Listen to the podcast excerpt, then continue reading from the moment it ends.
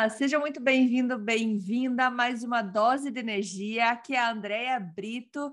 Você pode me encontrar no dea.brito, brito com dois T's, ou no meu site andreabrito.com. Eu estou aqui com mensagens inspiradoras, histórias para trazer mais coragem e motivação para o nosso dia a dia. E hoje nós temos uma convidada muito especial é a Carla Del Ponte. É nosso primeiro episódio de entrevista, gente. E eu fiz questão que a Carla fosse a primeira, e vocês vão escutar a história da Carla e vão entender por quê.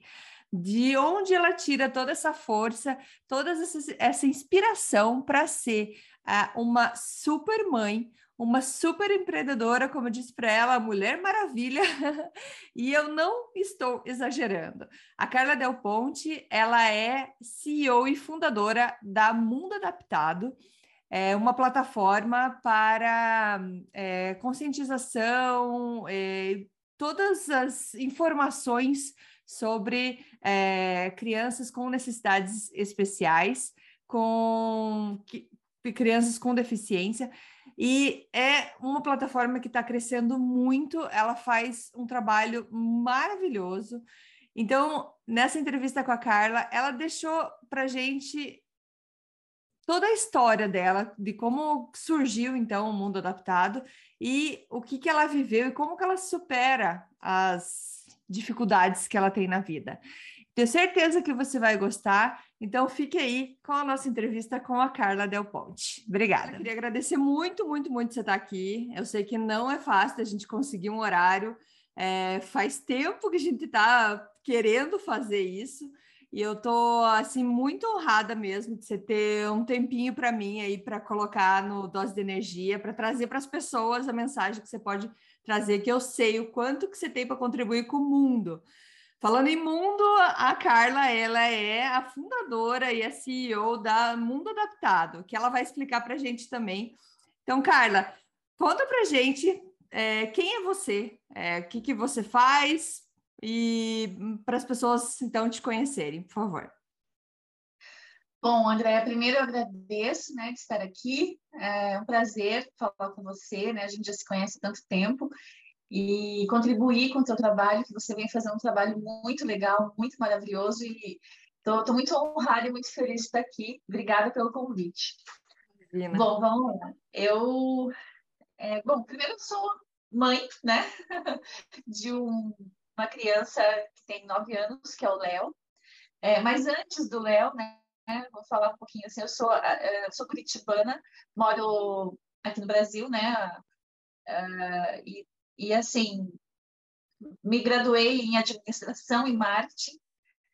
Uh, e também tenho aí umas, umas passagens pela, pela, pela área de. Sou atriz, né? Vamos dizer assim. Eu, eu amo ser atriz, adoro, mas assim, não estou atuando, mas isso me ajudou muito no, no, no meu dia a dia hoje, né? Que, Legal. É, o trabalho que eu tenho feito. Uh, eu sou mãe do Léo. O Léo é uma criança que tem nove anos. Ele nasceu prematuro extremo, de cinco meses. Uh, foi uma, uma situação muito difícil, assim. E hoje ele tem, né, por conta dessa, do nascimento dele, nessa, nessa situação toda, ele tem paralisia cerebral e múltiplas deficiências. Então, assim, é meu único filho, né? Então, é, além disso, por conta do nascimento dele, eu acabei criando uma, uma plataforma que é a Mundo Adaptado, e aí eu conto para você daqui a pouquinho, mas é mais ou menos isso. Legal, legal, Carla, obrigada. E você tem uma vida assim rica, cheia de coisa para contar para gente, mas se eu passasse por alguém e falasse assim, ah, você conhece a Carla? É, quem é a Carla? Conta para mim um pouco da Carla. O que, que, as pessoas falam de você hoje? Quem, só para quem não, não te conhece, saber um pouco o que, que falariam de você. Olha, é, para mim, André, essa foi a pergunta mais difícil que você fez. eu pensei, eu pensei, nela, fiquei assim, é, um tempão, cheguei a perguntar até para uma amiga minha quem eu sou, né? Ela falou assim, Carla, para mim você é uma pessoa prestativa, que gosta de ajudar quem realmente precisa. Mas, assim, é, dentro do meu, do meu íntimo, assim, eu acho que eu sou alguém que se entrega muito, sabe? Eu, eu, eu realmente me dou com todas as forças, assim, para para tudo que eu faço. Isso não só para o que eu faço, né? Mas assim, isso nas amizades, nos relacionamentos, é, enfim, no meu dia a dia, assim. É, eu vou no meu limite máximo, sabe, Andréia? Isso é bom, mas ao mesmo tempo, quando eu não tenho o retorno, isso também não é legal, porque eu sofro com isso, sabe? Então, assim, eu sofro muito com o problema dos outros e eu esqueço dos meus. Eu sou demais assim. É, se alguém que eu conheço, né, de repente um parente, um amigo, ou até um colega que eu não tenho muito, muita, assim, é, muito é, não, muito conforto. Mas de repente eu sei ou soube de algo que essa pessoa passou e que eu não soube e não pude ajudar porque eu não soube, até isso eu me culpo, sabe? Então, assim, é, é, um, é um problema, na realidade. Mas, é, é, por, uma, por outro lado, isso é bom, assim, porque eu acabo realmente me entrego para as coisas que eu faço, sabe? E às vezes exagero um pouquinho e acabo sofrendo com tudo isso. Mas, mas acho que foi legal essa pergunta, porque até me fez pensar sobre mim, né? E eu acho que às vezes é importante a gente relaxar um pouco, né? E não, não, não se cobrar tanto, digamos Exato. assim. Exato. Eu, eu quis fazer essa pergunta por, por esse motivo, há muito tempo atrás, alguém fez essa pergunta para mim e eu falei, nossa, mas nunca parei para pensar. Ou... E é engraçado você perguntar para alguém, né? Que, que, que, que, quem que sou eu? O que, que você falaria de mim? E a gente não dá muito valor para a gente, não tem aquela consciência de tudo que a gente faz. A gente só vai fazendo, vai fazendo. E como você é empreendedora, super mãe, é, é bem normal você é, se cobrar bastante e, e ser assim, e acho que parar esse momento para você ter consciência de que sim, você já faz bastante, você já faz muito, eu acho que é, ajuda a gente a dar uma descarregada um pouco do, do peso que a gente às vezes sente no nosso ombro, né, digamos assim. E assim, se eu perguntar assim, qual que foi hoje o maior desafio da tua vida, assim, que você pensou, não, não vou passar dessa. É, esse desafio aí é, é demais para mim. O que, que você, que, que você diria? Sem dúvida nenhuma foi o nascimento do Léo, né? Porque eu, eu engravidei, já era, era minha terceira gestação, então eu tinha perdido dois, né? Duas gestações no início antes, já tinha doído muito, né? As duas perdas. Uh, e aí eu sempre sonhei em ter é, mais filhos, né? Então, assim, é, essas perdas acabaram me machucando muito. Então, quando eu engravidei é, do Léo, eu tive né, todo o cuidado do mundo, assim, todo o cuidado, e, e acabou que, na realidade, eu acabei sendo internada grávida, né? E nesse internamento, é, eu acabei descobrindo que eu tinha o colo do útero muito encurtado. Então, eu poderia. Isso foi com quatro meses, né? 19 semanas de gestação. E isso poderia fazer com que o Léo né, nascesse antes do tempo.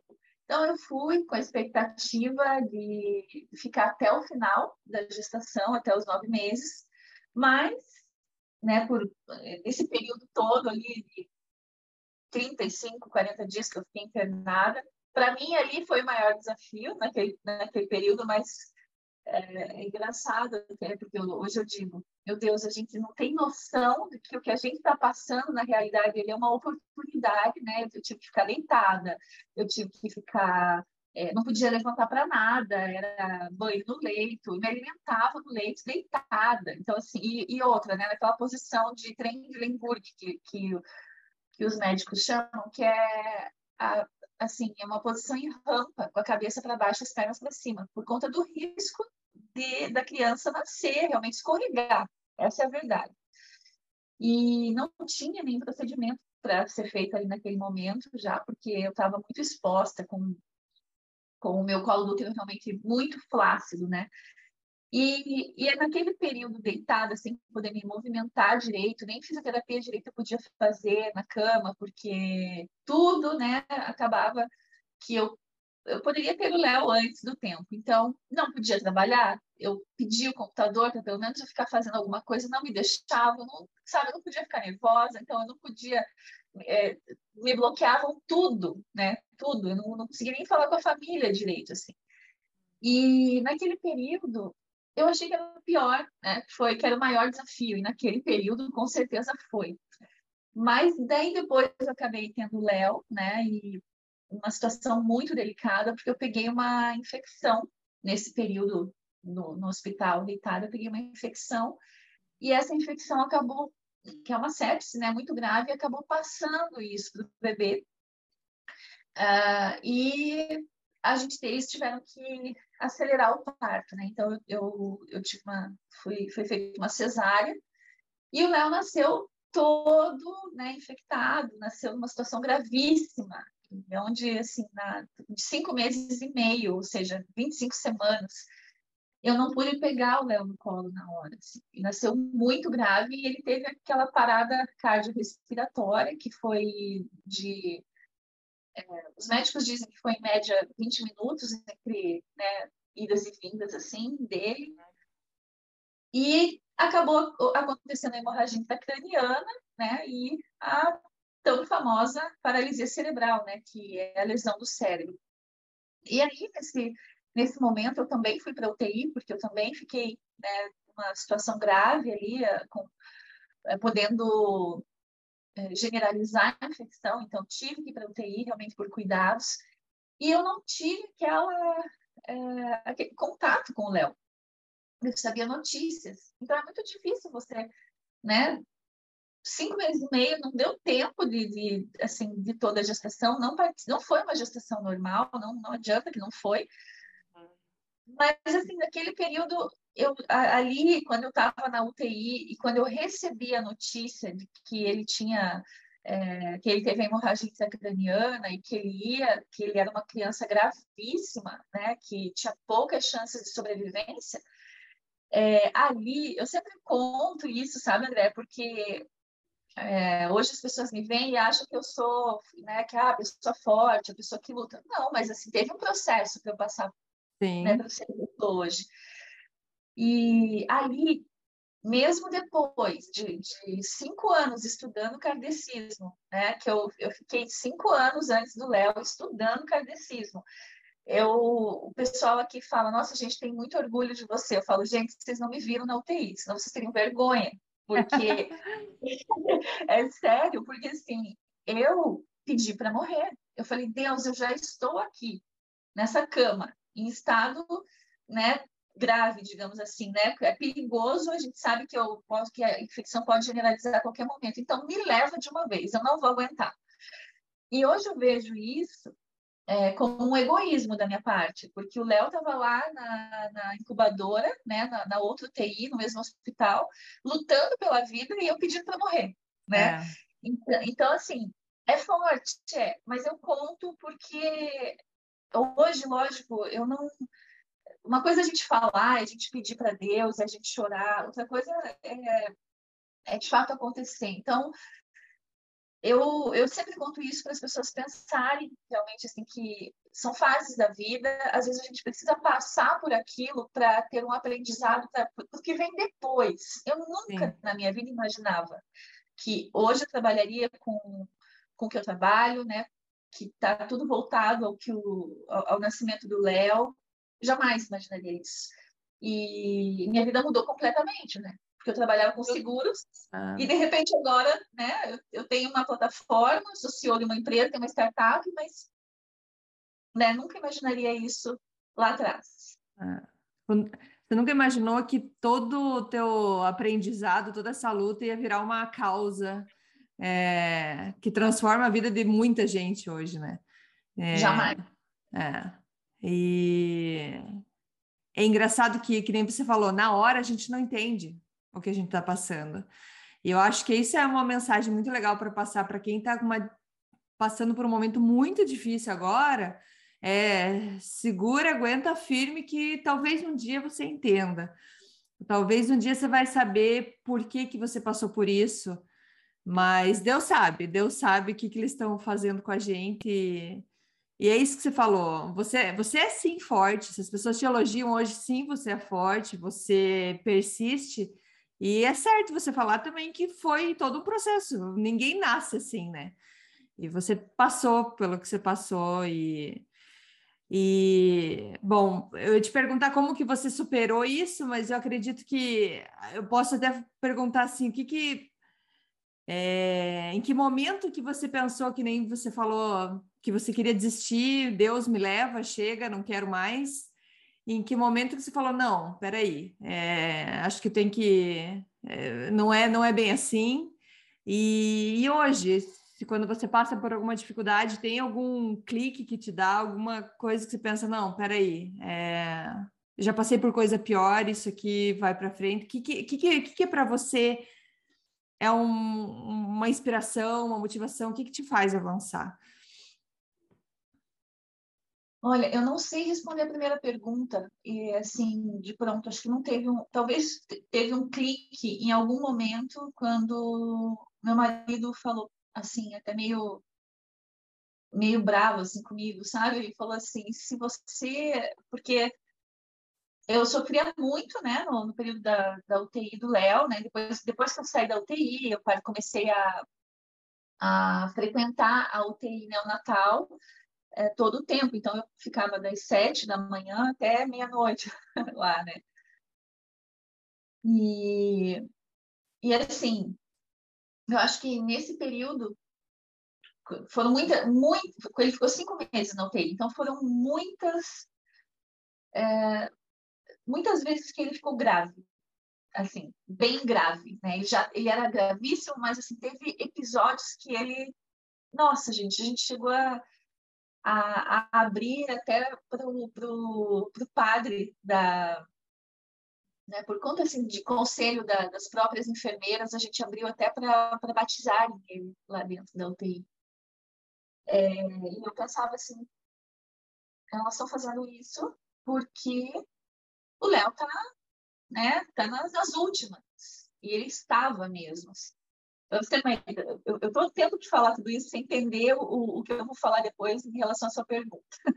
Mas, assim, o Léo, ele teve um momento, algumas semanas, que ele precisava de plaquetas. E nessa de receber plaquetas, ele não conseguia administrar. Era como assim? Ele, ele tinha. O, o nosso normal é base é 150 mil plaquetas para frente, né?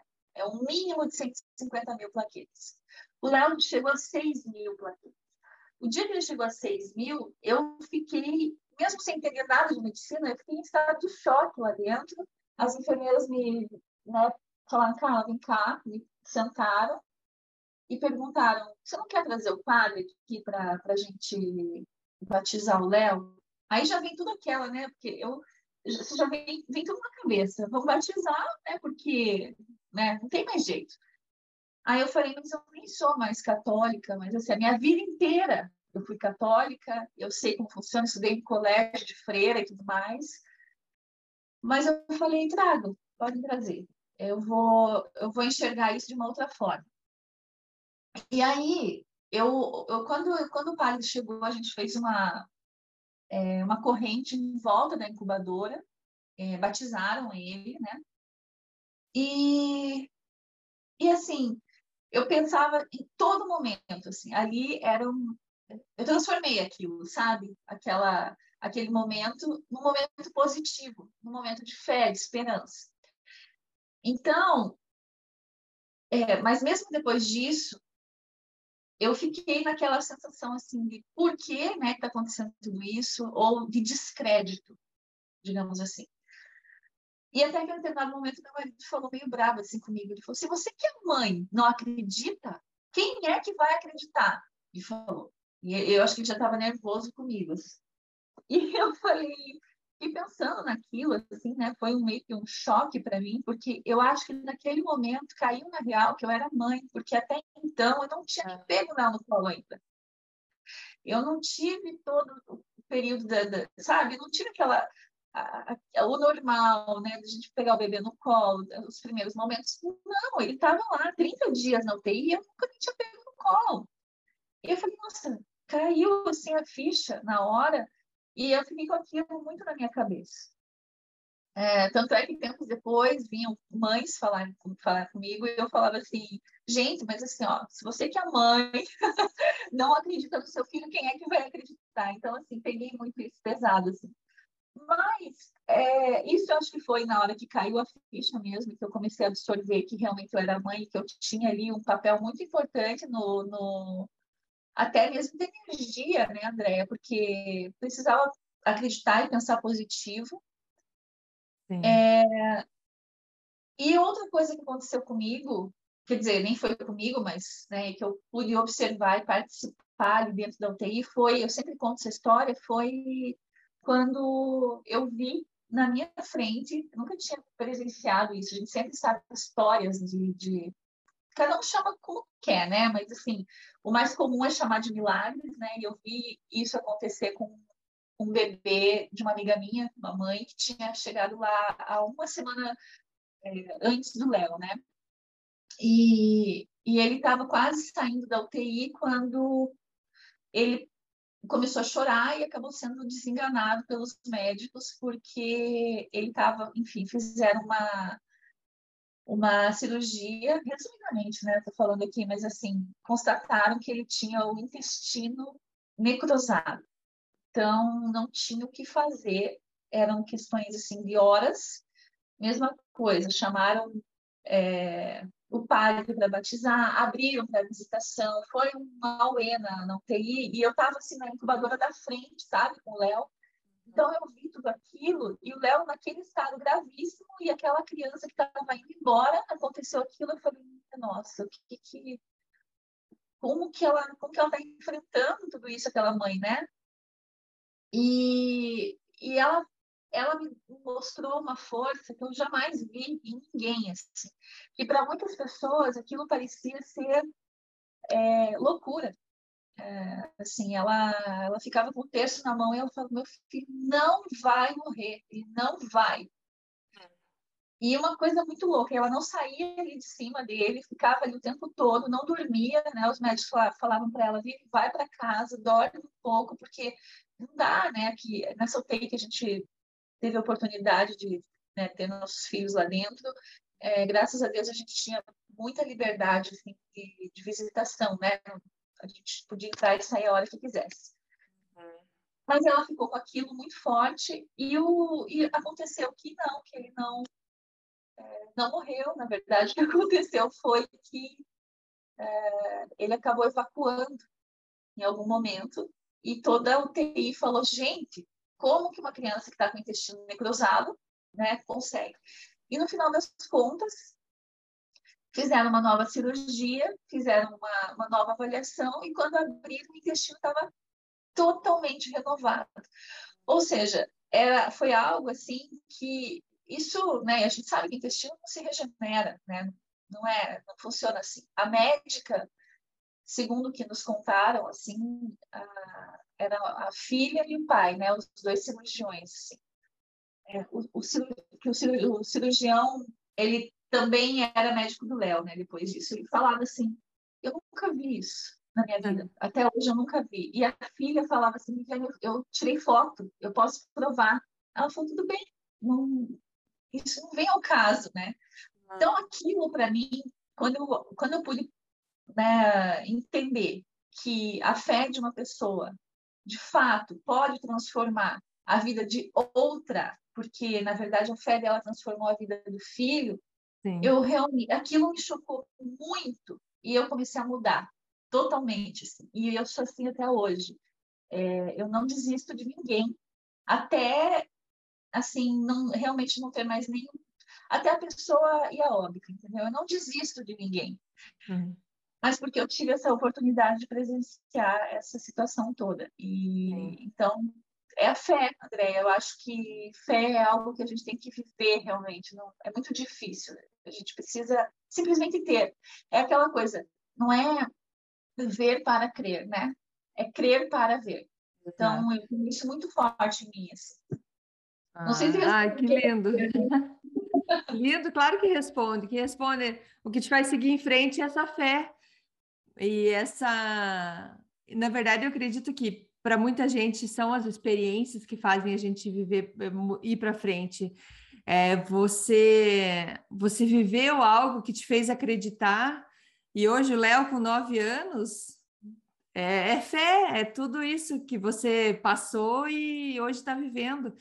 É, é muito lindo, muito linda a história e obrigada, obrigada por compartilhar com a gente.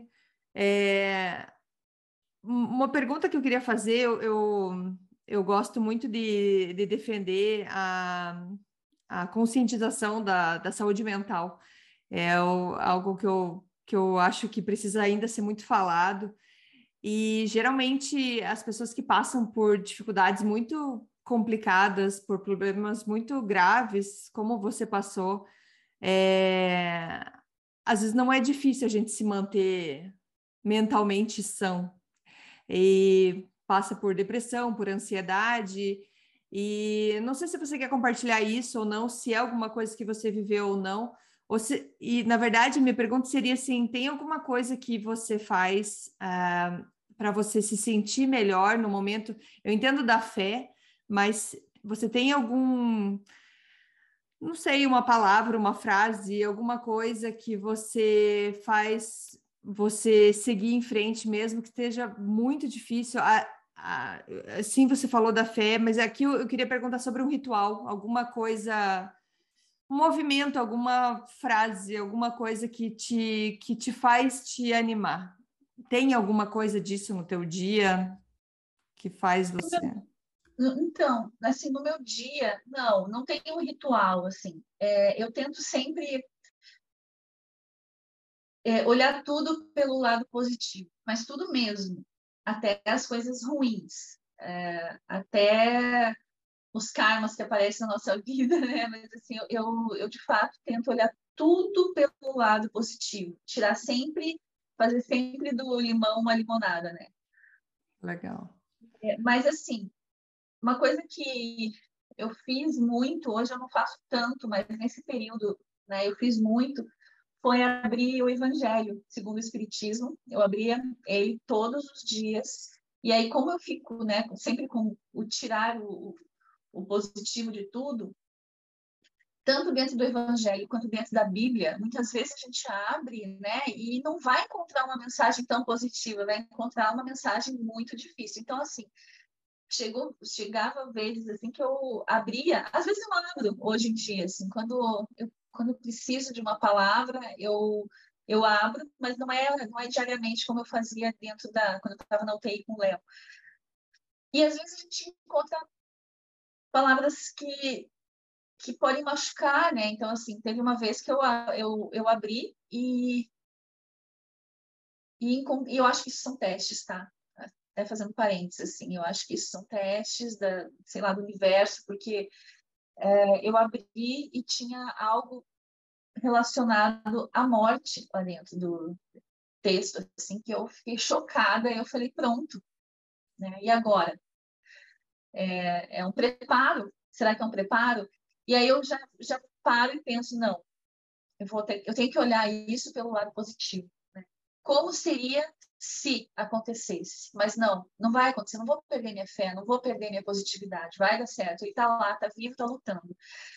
É, mas era isso, assim, era abrir o, o Evangelho, né, ou até mesmo a Bíblia, e encontrar ali uma palavra e refletir sobre aquilo. Muitas vezes eu fiz isso, muitas vezes, assim, no período da UTI todos os dias.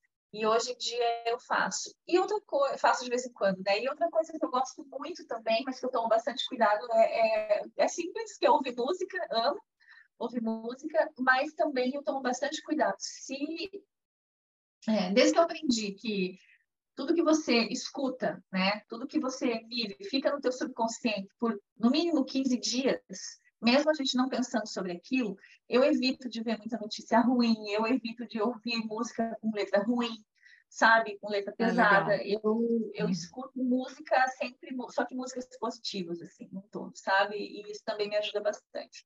Legal. Eu sou bem Adorei, adorei. Eu acho que Eu, eu gosto muito porque eu, eu, também gosto de música, eu sempre vou ler. Eu também é, leio o Evangelho segundo o Espiritismo, também católica desde sempre, mas aqui no Canadá acabei buscando mais entender mais sobre o Espiritismo e acho muito legal. Eu posso dizer que eu sou espiritualista, digamos assim. É, então, adorei, Carla, adorei. Queria agradecer demais, demais pelo teu tempo aqui com a gente, a tua história é inspiradora. Eu quero é, convidar as pessoas a irem saber mais sobre você, para por isso queria que você dissesse onde que a gente busca mais informação sobre a Carla, sobre o mundo adaptado, como que a gente pode saber mais de você. Tá, então eu vou passar aqui o, meu Instagram é arroba Carla Del Ponte. É, meu o Instagram da Mundo Adaptado é arroba Mundo Adaptado. Facebook também, Mundo Adaptado, bem fácil de, de encontrar lá. Vocês já vão é, enxergar a foto do Léo comigo lá na capa. E, e, no, e, assim, principalmente no site, né, que é lá na plataforma, que é uma plataforma de blogs, então lá tem muito assim da, da história do Léo, que é www.mundoadaptado.com.br. Lá tem muita coisa para se ler. Ah, tem, legal. Dá bastante, assim, e não só sobre mim, tem sobre muitas pessoas, tem histórias de, de muita gente lá dentro. Assim, dá para ficar horas lá dentro navegando e, e, e buscando conteúdo, assim. É, é bem bacana. Legal, legal, Carla. Obrigada demais, muito mesmo, obrigada por, por esse teu tempo. É, e a gente vai, vai se falando aí. Sucesso, sucesso na tua caminhada. Obrigada por compartilhar tanta força, tanta inspiração com a gente. Imagina, obrigada você, André, pelo convite. Um beijo a todos aí, um beijo nos pequenos. Obrigada. Que a gente continue, né? A gente não, não pode desistir, tem que realmente continuar. E é isso aí. O trabalho, porque olha, tá, tá fazendo, tá ajudando muita gente, eu tenho certeza disso. Muito obrigada. Obrigada, Carla. Beijão para vocês aí, que a gente possa se ver em 2022, né? Amém. Amém. Beijo. Beijão. Tchau, tchau.